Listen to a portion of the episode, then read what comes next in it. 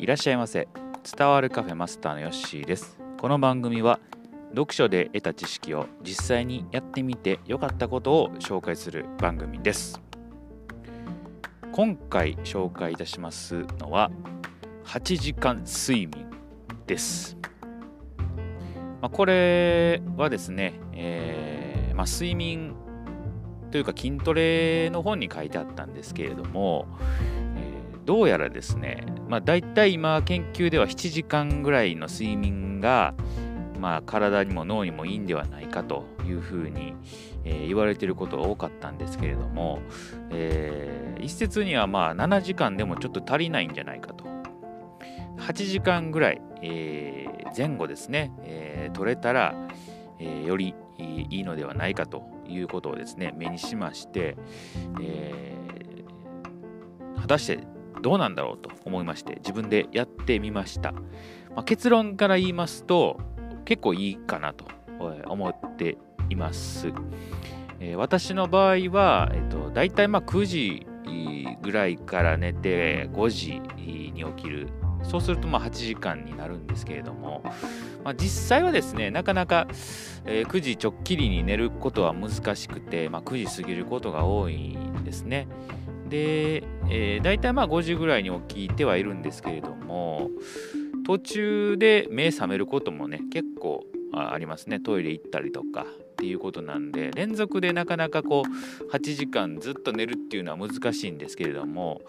まあ、大体まあ7時間半ぐらいは寝れてるのかなというふうに感じております。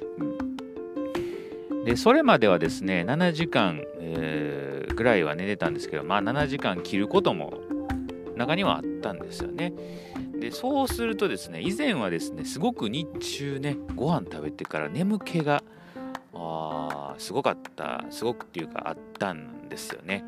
えー、それがですねこの8時間を意識して、えー、睡眠をとることによってですね日中の眠気ってほとんど消えてき消えましたね。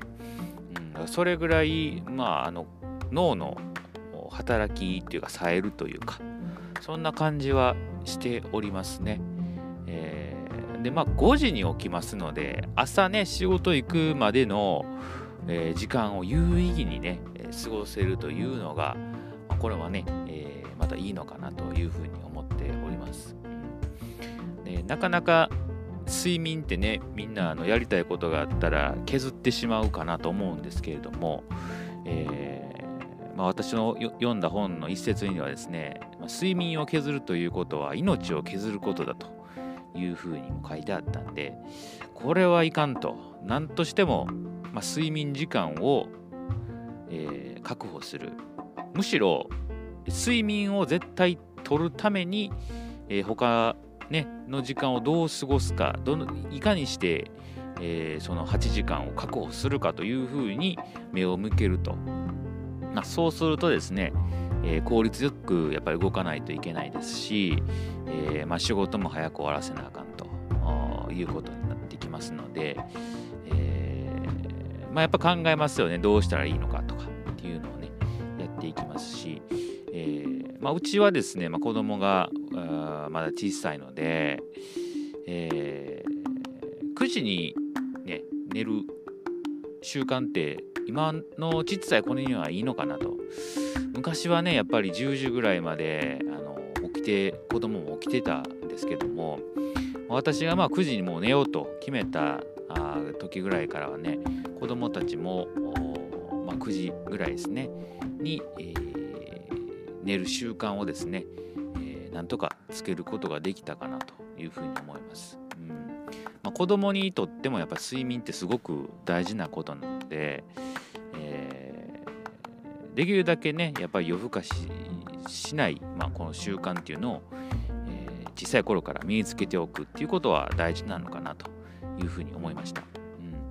うん、ですので、えー、今ねちょっとこう体のしんどさとかえー、日中ぼーっとするなとか、え、いう方はですね、ぜひともこの睡眠、え、8時間ですね、睡眠8時間っていうのを目指して、一回、まあ、実践してもらえたらいいかなというふうに思います。私やってみてね、えー、本当に良かったなと思っていますので結構続けています、えー、多分今後もねあのこの睡眠8時間前後ですね8時間前後っていうのは続けていく予定ですのでまたね変わったら言おうかなと思いますが、えー、今のところ体の調子はねこの睡眠確保することによっていいかなと思いましたので今回紹介いたしました、はい。えー、結構ねあのー、本読んでて実際やらないっていうことがね、えー、皆さん中にもあるかなと思うんですけども取り入れてやっていくことでちょっとずつね変わっていくかなと思いますのでこれをきっかけに、えー、睡眠の質をですね見直していただけたらいいかなというふうに思います。はい、えー、今日のテーマは睡眠8時間でした。はい。そしたら今日はこれで終えておきます。またのご来店お待ちしております。